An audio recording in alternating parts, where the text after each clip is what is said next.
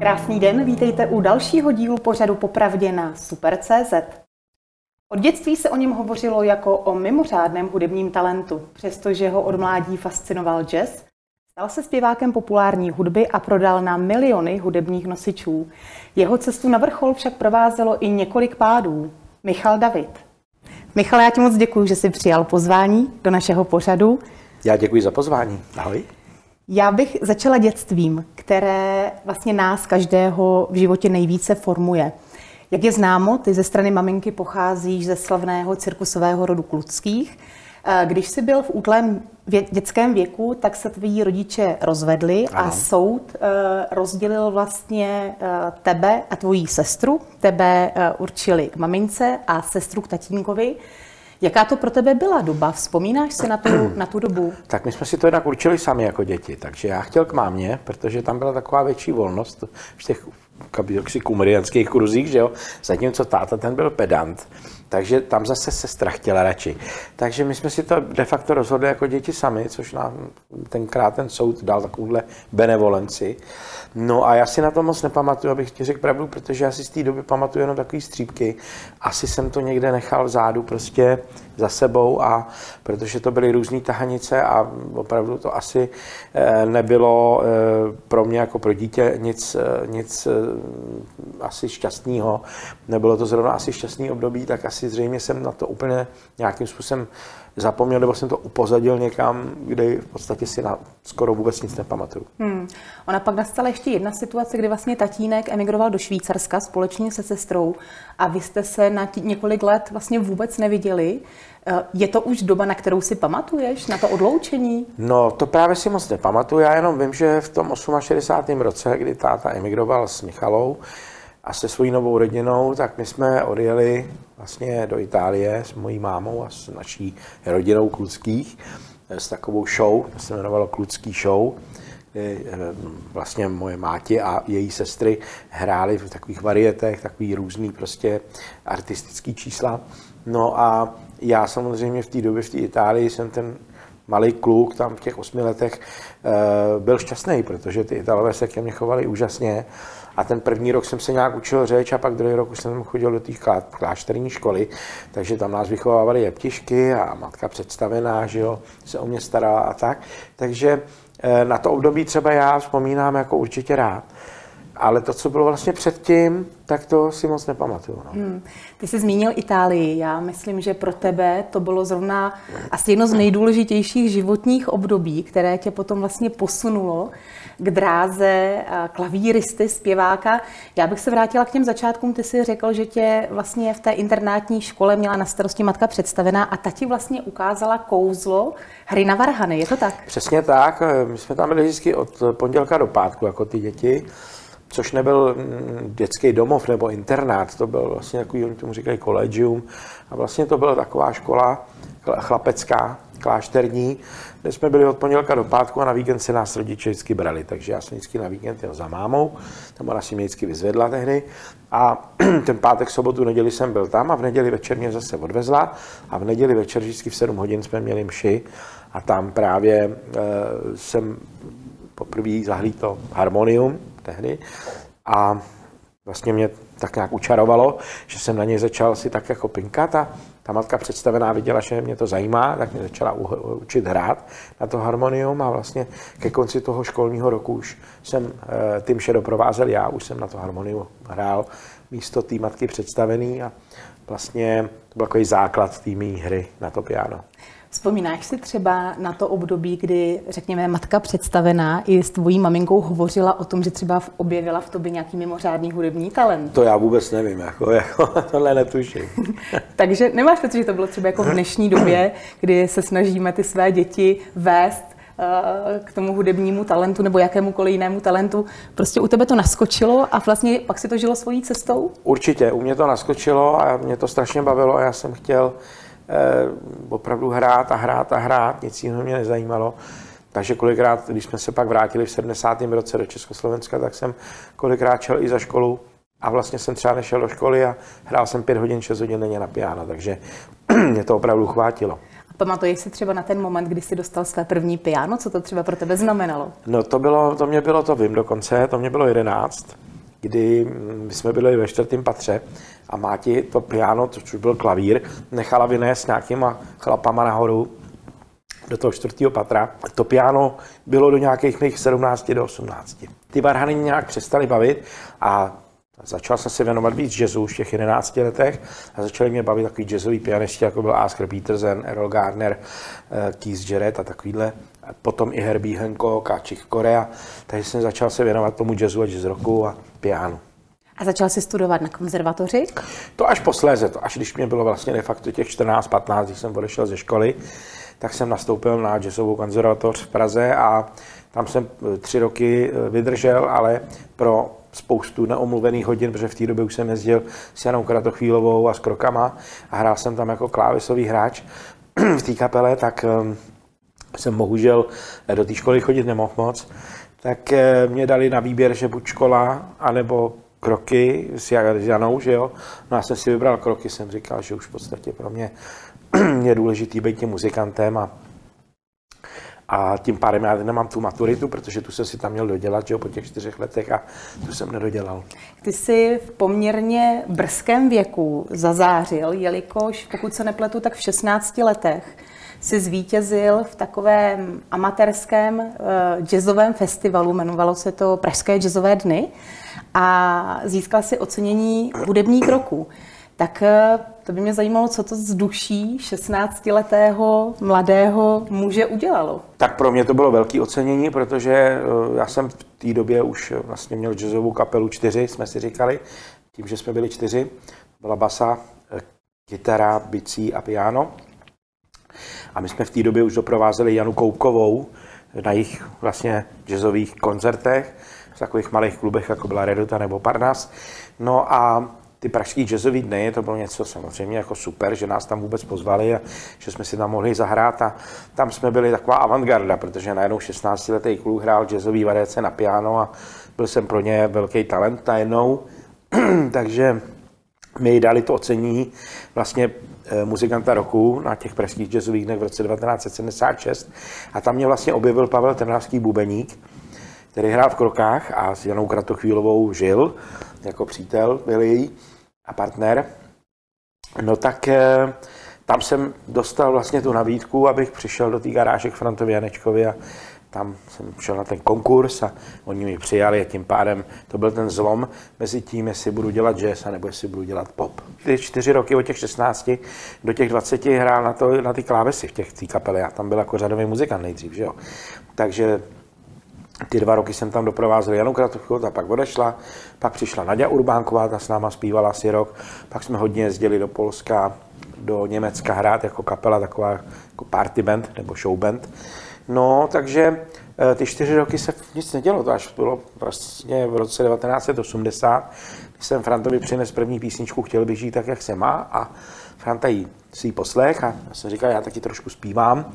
No tak jsem mu to pustil, Jarda Machek mi napsal text, No a Frantovi se to líbilo, dali jsme to do rádia a tři týdny to byl velký hit. Ty jsi s tou písní doslova debitoval, potom následovalo album Nenapovídej. Eh, za píseň Nenapovídej si získal i ocenění eh, v soutěži Intertalent v 81. roce. Eh, to byla právě ta doba, kdy si raketově vstoupil do povědomí veřejnosti.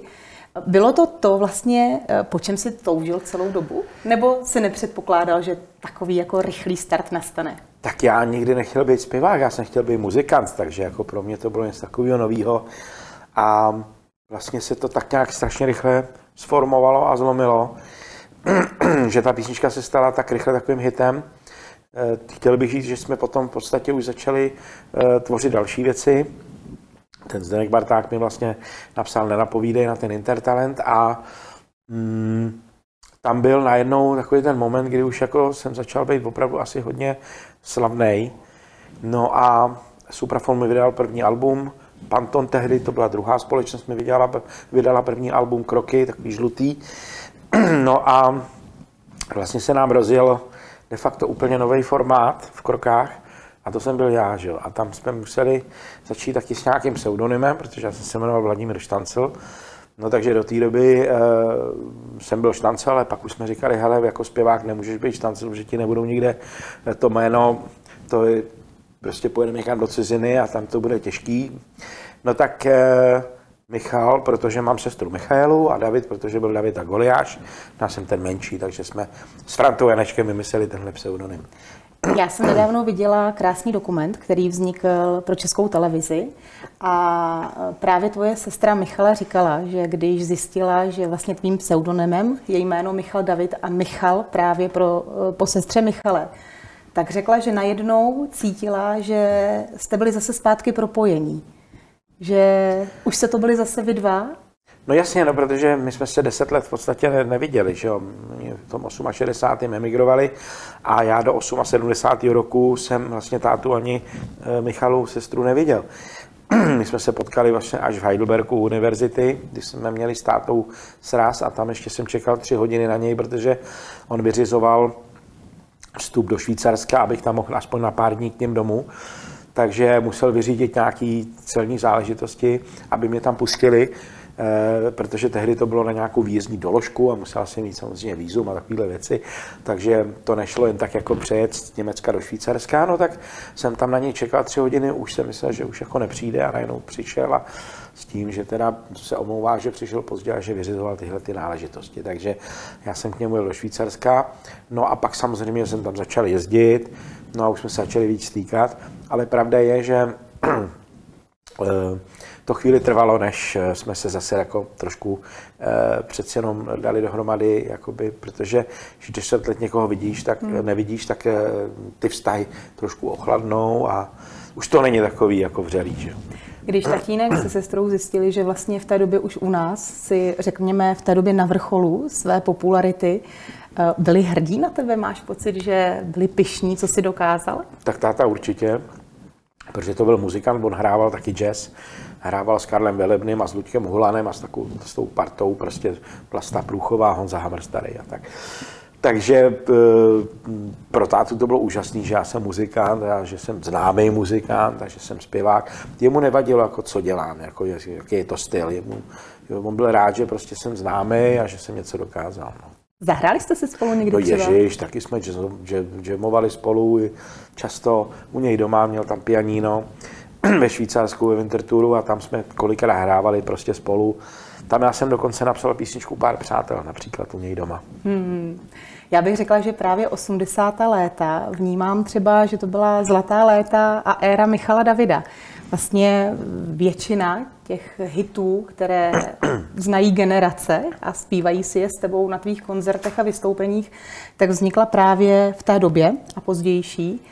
A ty jsi několikrát už řekl, že vlastně za tu spolupráci a za to, kam se dostal, vděčíš právě to, že jsi mohl působit v tehdy populární kapele eh, Kroky Františka Janečka. Eh, je však třeba nějaká píseň nebo nějaké písně, eh, které bys třeba dneska byl rád, aby nebyly? To asi nemyslím, jako, že aby nebyly. Já myslím, všechno, každou tu písničku, jak to byla jakákoliv písnička, tak jsme ji dělali s tím nejlepším úmyslem a vždycky to bylo k něčemu a nějakým způsobem jsme věděli, proč tu písničku píšem tak zrovna v tu dobu nebo v té době. A já nemůžu říct, že bych něco chtěl změnit teďko, protože v té době jsme to dělali opravdu tak, jak jsme si mysleli, že to je nejlíp, jak to udělat. Takže dneska říkat, že tam to se mělo udělat jinak, nebo tohle to možná jsme udělali špatně, to už se nedá hodnotit takhle, protože v té době jsme to dělali nejlíp, jak jsme uměli. Ona asi jedna z takových těch nejzásadnějších písní, kterou veřejnost řešila, byla píseň Poupata, která vznikla v 85. roce pro Spartakiádu. Ano, ano. A proto ta kritika možná přicházela. Snažil se třeba někdy jako obhájit eh, a mluvit o těch dobrých úmyslech a ne o, řekněme, nějakých mm, proletářských písních a podobně. To nebyla žádná proletářská píseň, že jo? To, a vůbec Spartakiáda nebyla nic proletářského, to prostě byla taková akce, kdy e, všichni tam chtěli jít na tu Spartakiádu. Já vím, že jsme objížděli ty kraje a okresy a, a tam jako ty plakali ty holky, když se třeba nedostali na ten Strahov a tak, takže to bylo, to bylo obrovské nadšení a bylo trošku jinak tehdy bráno, než je to třeba bráno dneska, nebo než to někteří lidé třeba se snažili otočit, protože vůbec to eh, nebylo nic takového, jako že by jsme tam zpívali proletářské písně. Ale Poupata jako byla písnička, která mě úplně nepři, nepřirostla k srdci, protože ona je to taková jako by dechovka, jo. A já dechovku zrovna moc nemusím. Takže já mám rád, protože jsem jazzově jakoby hodně vlastně tak nějak jako koncipoval jsem se vždycky, nebo jsem se snažil trošku do toho jazzu víc. E, I ty moje písničky trošku občas někdy e, tam dávat, jako třeba disco příběh, tak to je prostě taková písnička, kdy se to tak jako houpe hezky. Tak ty poupata byly takový opravdu hodně, hodně dechovkářský, takže ty jako já třeba nemusím tolik, jako třeba jiný písničky, jako třeba Největší z nálezu a ztrát, nebo, nebo disko příběhácký písničky a tak. No. Michale, 80. Eh, léta pro tebe nebyla, řekla bych, vrcholem jenom v práci, ale i v soukromém životě, protože ty si zhruba v polovině 80. let potkal svoji ženu Marcelu, která, jenom připomeňme, byla špičkovou československou tenistkou a reprezentantkou. Vy jste údajně měli poměrně kuriozní seznámení, kdy ty už si přišel, nebo respektive jste se seznámili a Marcela vůbec netušila, kdo tam je. No, my jsme chodili do jedné restaurace, když já jsem nahrával desky ve studiu Mozarteum, tak to bylo v Jungmanově ulici. A chodili jsme, my jsme tomu říkali závodka, protože krom toho, že to byla restaurace, tak tam dělali si takovou závodku, ty čišníci a ty, ty vrchní. A my jsme vždycky chodili právě na takový to obyčejné jídlo, který jedli oni. A tam jsme se náhodou potkali s Marcelou. Tam jsem prostě viděl Marcelu sedět u stolu, tak jsem říkal, sedí tam sama, tak si tam přisednu. Jsem si přised a jsme si chvíli povídali a, a ona povídá, co děláš, ale to už byl rok 84 to už jsem jako měl za sebou, že jo, víte, v kapse film a spoustu, spoustu už jako desek a, a singlů a prodaných prostě neskutečně hodně už prostě e, písniček. Takže e, já se se jí divila, jsem říkal, ona neví, kdo jsem, jako to je dost divný, ne? No tak ona říká, že prostě mě nezná, no. No a já jsem se jí zeptal, co jako dělá ona. Ona říkala, já jsem tenistka. Já pán taky neznám. Takže tak jsme se seznámili a vlastně jsme se dali dohromady a od, od té doby jsme spolu 38 let už.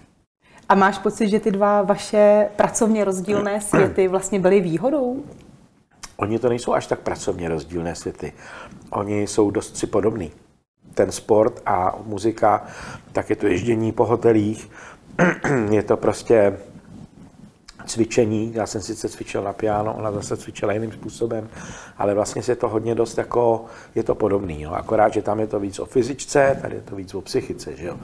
Takže eh, ona chápala v podstatě to, co eh, dělám, protože ona sama objížděla ty turnaje, kde prostě jezdila po hotelích, že jo, hodně cestovala a tak dále, takže, takže mm, tam nebyl takový rozdíl. Inspirovala tě Marcela v tvé hudební tvorbě? Posunula tě třeba někam dál? No ona je hudební antitalent, jako já jsem uh, antitalent na jakýkoliv sporty, i na tenis, tak, tak v tomhle případě myslím si, že je dobrý, že si do toho moc nemluvíme a že ani ta inspirace moc velká jako není z obou stran, takže si myslím, že právě proto možná jsme uh, prostě spolu tak dlouho, že že tohle vlastně nebylo to úplně důležitý.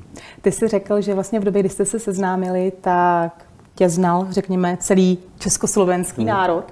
Eh, zažíval si vrcholnou éru své dosavadní dráhy. Eh, já jsem objevila eh, takové zajímavé záběry z 87. roku z tvého vystoupení v Plzni v amfiteátru Lochotín. To byl takový festival punkových kapel a najednou se tam zjevil Michal David, který tam teda nebyl vůbec dobře přijat. Co to vlastně s tebou tehda na vrcholu popularity udělalo? Protože já jsem se na některých záběrech do, dokonce všimla, že tam po tobě lidé házeli kamení. Jo, ono je potřeba vlastně si uvědomit, proč jsme tam vlastně byli. Hmm. Protože my jako kapela Allegro a já jsme zastřešovali v podstatě ten festival bankový, který by býval vůbec nemohl být, kdyby jsme tam nebyli my. A to ti může potvrdit i fanánek, který tam byl. Takže nebejt nás, tak v podstatě žádný punkový festival nebyl a Toton Hosen tam nehráli. Takže eh, bohužel nás Prago koncert tehdy tam vyslal jako takový volavky, hmm. Eh, který si to tam odskákali a to nikdo možná do dneška neví. No, takže eh, my jsme tam nepatřili samozřejmě, protože to je úplně jiný publikum a my jsme dělali pop, takový ten hezký líbivý a zatímco punk prostě je tvrdá muzika, takže samozřejmě, že ty fanoušci nás tam nelibě úplně hmm. přijali, ale pak tím to tam vysvětlil Joška Zeman, který to tam moderoval, což byl DJ tehdejší a moderátor, A on vlastně jim vysvětlil, helejte se, jako, to není moc dobrý, protože Michal je tady proto, abyste vůbec ten festival měli. Takže pak to jako se to uklidnilo a my jsme to dohráli, to už po mně neházeli nic. No a vlastně byla to taková zajímavá zkušenost. No. Tenkrát jsme nemohli nic dělat, protože Prago koncert, který nás zastřešoval, což byla agentura, pod kterou jsme jezdili, No tak nám prostě řekl, hele, buď to tam budete hrát, nebo dostanete distanc na půl roku, na rok, nebo nezahrajete si vůbec. Ty jsi uh, dozrál do roku 87, kdy se po deseti letech rozhodl opustit kroky Františka Janečka, založil si s vlastní kapelu Allegro. Uh, nelitoval jsi nikdy zpětně, že si ten krok udělal, nebo nevyčítal ti ho třeba uh, pan Janeček? Tak eh, samozřejmě ten rozchod nebyl úplně takový jako lehký, protože jednak jsem tam byl 10 let v té kapele, že jo. Tak už tam byla nějaká symbioza. No ale na druhou stranu už eh, pro mě jako to nebylo moc jako vývojově zajímavý umělecky, protože už tam bylo hodně zpěváků různých a už jsem tam ten prostor neměl takový, jako jsem chtěl. A proto jsem teda Frantovi jaksi tenkrát eh, dal výpověď, jak se říká, a, a založil jsem skupinu Allegro a, a začali jsme hrát trošku jiné věci. No a začal jsem se osamostatňovat, protože já jsem si chtěl koncertovat eh, sám a chtěl jsem mít svoje vlastní koncerty. Přichází ještě vlastně doba, nebo současně byla doba eh, prvního dílu Disko příběhu, vlastně legendárního filmu s tvými písněmi. Mnozí hudební kritici říkali, že to byl právě ten posun, že najednou eh, písně z disko příběhu byly něco, co tě posunulo zase ještě dál. Tak disko příběh je úžasná věc, protože disko příběh samozřejmě byl trošku jinak eh, točený film, než jak se filmy točí, protože Jarda Soukup tenkrát čekal na písničky a na texty uh, Eddie Pergnera, a na ty teprve se točily de facto ty klipy a formoval se ten film, takže to bylo obráceně. Jindy píšeš muziku na film, tady se psal film na muziku. To byla první věc. No a druhá věc byla to, že vlastně um, jsme chtěli tak trošičku uh, taky vytvořit nějaký takový hudební eh, diskotékový film, jako třeba bylo Saturday Night Fever nebo Stay Alive nebo Grease, to byla pomáda. Ano. Takže my jsme prostě byli tímhle tím inspirovaný trošku těma Gees a tak jsme si říkali, že by mohlo vzniknout něco podobného i tady a to se povedlo. Ta doba, kdy eh, ten vrchol vlastně už nebyl takový, jaký bysme, nebo ne, jaký bys možná očekával sám, eh, se ta doba trošku změnila, protože přišel rok 89, sametová revoluce, přemýšlel si třeba nad tím, jak se změní poměry po režimu, eh, třeba pro vás, eh, zpěváky populární hudby? Měl jsi třeba obavy z toho, co bude dál? Já ani ne, protože já už jsem v roce 88 vlastně postavil své nahrávací studio a vlastně na konci roku 88 už jsem odešel i z Allegra, který jsem přenechal Heleně Vondráčkový a e, věnoval jsem se jenom studiové práci, já už jsem moc nechtěl jezdit, já už jsem byl unavený, protože po těch letech už jsem toho měl hodně za sebou a a tak jsem si říkal, že si odpočinu. Takže mě se to tolik nedotýkalo, to, že vlastně najednou jako se změnilo něco a že se přestalo trošku jezdit, že popíky jako trošku upozadili a začali se preferovat samozřejmě undergroundy a takhle. Já si myslím, že to je naprosto v pořádku. Nicméně oni ty lidi si sami řekli potom v tom 93. 94. roce, že chtějí zase zpátky ty písničky český a začali se hrát na diskotékách a mě začali zvát na diskotéky ty majitele těch diskoték, abych tam eh, zaspíval pár písniček a tím jsem zase začal tak trošičku tu koncertní činnost. No a pak samozřejmě přišel rok 98 a hokejisti a Nagano, kdy jsem napsal hymnu, správný tým a tam se to úplně zlomilo a tam už pak začaly velký koncerty s kapelou a už jsme jezdili velký haly sportovní a tak dále, takže ten comeback byl um, nějakou dobu trval chvíli, ale byl úžasný samozřejmě díky klukům z Nagána, hokejistům, kterým jsem samozřejmě do dneška vděčný. Eh, ty jsi vlastně říkal sám, že v té krátce po revoluční době eh, si sám si chtěl trošku jako odpočinout od té hudby. Eh, přemýšlel jsi třeba nad tím, proč tě najednou ta situace, řekněme, tak jako ovlivnila, že jsi spotřeboval dát pauzu, když jsi byl vlastně do té doby na vrcholu a teoreticky bys měl našlápnuto ještě dál? Já jsem, že to byla taková vyhořelost už trošku. Mm. Jo, že už všechno bylo, vlastně už jsem neměl moc co jako si dokazovat. Takže v zásadě už mě to tak jako nějak nebralo, to ježdění a to koncertování a, a začala mě bavit právě ta autorská práce a studiová práce, takže myslím, že to byl ten moment, kdy eh, to tak náhodou vyšlo zrovna před tou, před tou sametovou revolucí a před tou změnou toho režimu. Takže já nějak jsem to ani nepocitoval, nějak tu změnu. Ty jsi vlastně v té době uh, měl možnost o to více vlastně zapojit a projevit tvůj hudební talent. Ty jsi začal vlastně skládat poměrně zásadní písně pro jiné české interprety, mm, namátkou třeba vánoční písně Hanky Zagorové, duet Karla Gota s Lucí Bílou, co sudíčky přáli nám, potom třeba hit Heleny Vondráčkové Dlouhá noc. Mezi tím ještě třeba pro Ivetu Bartošovou ano. jsem vlastně vyprodukoval celý album Václavák a psal jsem písničky. Ano. Petřianu jsem vyprodukoval eh, krásný album eh, a spoustě dalším. Ale to byla právě to, eh, co mě začalo bavit hodně v tom studiu. Takže určitě, samozřejmě jsem byl rád, že můžu dělat práci, která mě baví a už nemusím tolik jezdit a tak dále. A navíc to studio nebylo úplně moje. V té době ještě jsem měl tam nějaký spoluinvestory, takže eh, tam se dělily i ty zisky z toho, takže já jsem eh, si potom vzal velkou půjčku a musel jsem jí splácet, takže to nebylo úplně tak jednoduchý, ale dával jsem to a samozřejmě to muzikantství se tam projevovalo, takže tam začali nahrávat eh, takové kapely, jako třeba Vildačok tam nahrál desku, že jo, celou, eh, Michal Kocáb tam chodil nahrávat a spousta různých takových undergroundových kapel, takže tam nahrá, třeba u mě nahrálo první desku 100 zvířat, eh, Vysací zámek a další kapely, který, který prostě v tom studiu nahrávali, takže já byl docela rád, že i tyhle ty big beaty tam chodějí, no a že to studio si udělalo jméno, takže já jsem nějak jakoby nestrádal, nebo neměl jsem pocit nějaký jakoby méně cenosti nebo něčeho takového. Ty jsi sám zmínil, že vlastně takový vrcholný comeback přišel s Nagánem. Oni totiž hokejisti eh, v kabině si eh, zpívali tvoje písně a dostal si právě nabídku napsat pro vítěze z Nagána hymnu, správný tým. A já si poměrně živě pamatuju na ty záběry ze staroměstského náměstí, hmm. kde bylo 80 tisíc lidí a, a Česká republika eh, byla semknutá neskutečně a oslavovali tam eh, vlastně vítězství hokejistů.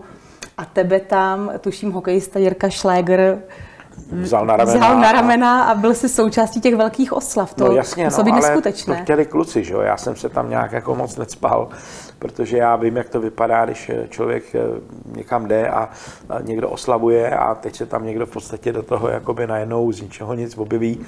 Takže oni opravdu chtěli, abych tam byl a vlastně, když jsem jim napsal tu písničku, tak oni, když už se vraceli, tak uh, už ji měli na kazetách tehdy nebo na nějakých Walkmanech a už si ji samozřejmě i hráli v letadle tenkrát a zpívali a už se ji učili, takže oni na tom staromáku už ji trochu uměli. takže já mm, jsem nebyl ten iniciátor, abych tam byl s nima, to byli oni, takže eh, já jsem byl samozřejmě za to strašně rád a mně se opravdu víceméně hodně potom ten comeback dost zesílil, protože lidi řekli, hele, když ho mají rádi hokejisti, tak ho musíme mít rádi i my, no a tam se to hodně zlomilo, no. Hostem pořadu popravdě dál zůstává Michal David. Michal, my jsme tady už dneska načukli několik tvých vrcholů, drobných pádů, řekněme. Eh, bohužel já u tebe v tvé životní dráze vnímám největší životní pád a tragédii a to byl odchod vaší dcery Míši, která odešla v devíti letech na eh, akutní leukémii. Eh, po třech měsících léčby to muselo být pro vás neskutečně náročné období, jelikož jste měli ještě starší Klárku. Tak samozřejmě, my jsme se střídali s Marcelou, my jsme byli denně s ní v nemocnici a eh, prožívali jsme si to i s Karlem Svobodou a s Vendulou, protože ty tam měli svoji Klárku, že jo. Takže my jsme tam nějakým způsobem eh, skoro žili v té nemocnici, v tom motole. Takže bylo to jednak těžký období a jednak samozřejmě, ale jsme pořád eh, doufali, že to dobře dopadne. Bohužel ani v našem případě, ani v případě Karla s Vendulou to nedopadlo. Takže eh, je to obrovská rána v životě. Člověk takovýhle věci prostě ne, nějakým způsobem ani nemůže eh, předvídat, nebo ani na to není připravený, co s tím vlastně potom, jak s tím naložit a tak dále. Takže ehm, to jsou věci, které najednou tě úplně zastavějí, vykolejí a ty v zásadě nevíš, co máš dělat dál. Takže samozřejmě, když se to stalo, tak já jsem nevěděl, co, co dál. Nechtěl jsem ani už zase jezdit, nechtěl jsem koncertovat, nechtěl jsem nic dělat, což nějakou dobu trvalo.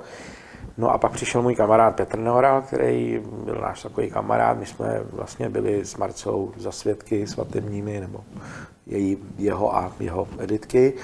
No a eh, on přišel s tím, že byl celkem bohatý a byl to takový chytrý podnikatel v oblasti energetiky, tak eh, přišel a říkal, hele, eh, musíš se schopit a musíš napsat něco velkého, napiš muzikál, ať tě to trošku prostě pracovně zaměstná a ať něco děláš, protože takhle nemůžeš žít dál. Že? Takže uh, on vlastně byl ten iniciátor, on skutečně přines uh, kapitál 20 milionů, který takhle dal na účet a my s Oldou Lichtenbergem jsme se dohodli, že se pokusíme udělat produkci muzikálovou.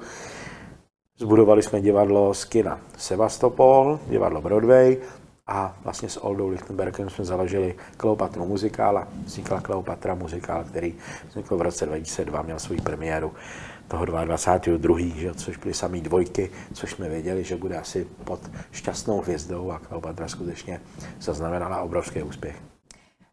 A slaví řekla bych dodnes, protože už měla několik obnovených premiér a své diváky nejenže nestratila, ale možná si našla nové. Dalo by se říct, že třeba ty ses našel v muzikálové tvorbě, že to byl nový směr, kterým se vlastně vydal, protože následovala Angelika a, a spousta dalších muzikálů. Tak jasně, tak tři mušketýři, že jo, potom to bylo daleko, eh, těch muzikálů byla spousta. Pak byly Děti ráje, které jsme sice nedělali my s Oldou, to byla jiná produkce, to dělal se jak mám s Františkem Menečkem, ale taky to bylo eh, z mých písniček hodně, eh, nebo z písniček, které jsem já třeba naspívával a nebyly úplně mý autorsky. Takže ta éra muzikálová byla úžasná pro mě, protože najednou přišlo něco nového zase něco, co dávalo smysl a něco, co hlavně bylo hodně navštěvovaný. Lidi se zbláznili do muzikálu v té době, v, těch, v tom roce 2000 a dál. Začalo to vlastně Drákulou, Karlem Svobodou, no a muzikálová scéna začala být tady velice populární v Česku. Takže e, jsem za to rád a jsem taky rád, že Eh, jsem ještě měl šanci pracovat s panem Borovcem, který vlastně začal se mnou psát Kleopatru. Bohužel napsal třetinu a odešel do básnického světa. Eh, no a nebo do básnického nebe, my tomu říkáme. A eh, nastoupil Faránek, což bylo skvělý, protože Eh, my jsme trošku proti poli, jak už si no, zmínila ten Lochotín tehdy, že jo? takže Fanánek tam byl toho součástí té punkové právě scény, já jsem byl ten popík. Tak jak je vidět, tak e, nakonec se zjistilo, že pankáč může s popíkářem klidně dělat, když se jedná o třeba nějaký jiný žánr. No a my jsme spolu napsali už asi 8 nebo 9 muzikálů velmi úspěšných, takže jsem rád, že s Fanánkem si moc rozumíme, je to chytrý, inteligentní kluk a, a jde nám to výborně. Michale, ty jsi za svoji dosavadní uh, dráhu uh, zpěváka uh, prodal miliony hudebních nosičů. Naspíval si stovky písní, složil si stovky písní, duety, muzikálové hity. Když se podívám vlastně dnes na tvoji dráhu, tak není žádná velká akce, kde by schyběl, podílel se na Eh, neuvěřitelných eh, scénách a produkcích Silvestrů, různých televizí a podobně. Vyprodáváš O2 arény. Eh, ty si před necelými dvěma lety oslavil 60. narozeniny. Když ty se podíváš na svůj život, je třeba ještě dneska vůbec něco, co tě rozhodí? A nebo hmm. se cítíš tak dobře, že si říkáš, tak to je ten život? Podstata mýho života, nebo celý život jsem jsem pozitivní nebo jsem pozitivista, snažím se být pozitivní a i když přijdou negativní věci, které v životě holce člověku nevyhnou, tak eh, se snažím v tom vidět zase to pozitivní. Jo? Takže eh, snažím se na ten svět koukat prostě z toho lepšího jakoby pohledu No a negaci já moc jako nemusím, jako, takže eh, já se neobklopuju moc negativníma lidma. Snažím se pracovat nebo spolupracovat s lidmi, který, eh, se kterými si rozumím a který jsou fajn. A jako když se ohlídnu zpátky, tak si myslím, že e, nemám důvod nějak si říkat, že jsem udělal něco špatně nebo že bych mohl udělat něco jinak. Takže zatím jsem spokojený s tím, určitě ještě nechci složit zbraně, ještě chci ještě dělat dál něco, tak uvidíme, ale je to hold um, už čím dál náročnější, protože eh, jednak už není tolik těch nápadů, co si budeme vykládat, už je mi 62, že jo, takže ty docházejí, říká se tomu autorská vyprahlost trochu. no a jednak eh, přece jenom, že to velmi náročný dneska i jako na finance a eh, vyprodukovat nějakou velkou věc nebo nějaký muzikál nebo eh, cokoliv, ať je to O2 Arena, velký koncert, tak je to skutečně sázka do loterie už dneska, protože všechno stojí strašně moc peněz. Na závěr eh, bych chtěla říct jednu takovou věc, kterou jsem měla možnost sama zažít. Ať si kdo chce, co chce o Michalu Davidovi říká, tak já jsem navštívila několik tvých velkých vystoupení, eh, několik O2 aren, eh, kde si třeba byl i jako host. A musím říct, že když Michal David vstoupí na pódium a rozezní se halami tvé největší hity, ploužáky a podobně, tak vidím v těch lidech tu radost a nadšení díky tomu, že si součástí vlastně jejich životů a že tvé písně ty lidi provázejí jejich životem a mají vlastně na to určité období své životní vzpomínky.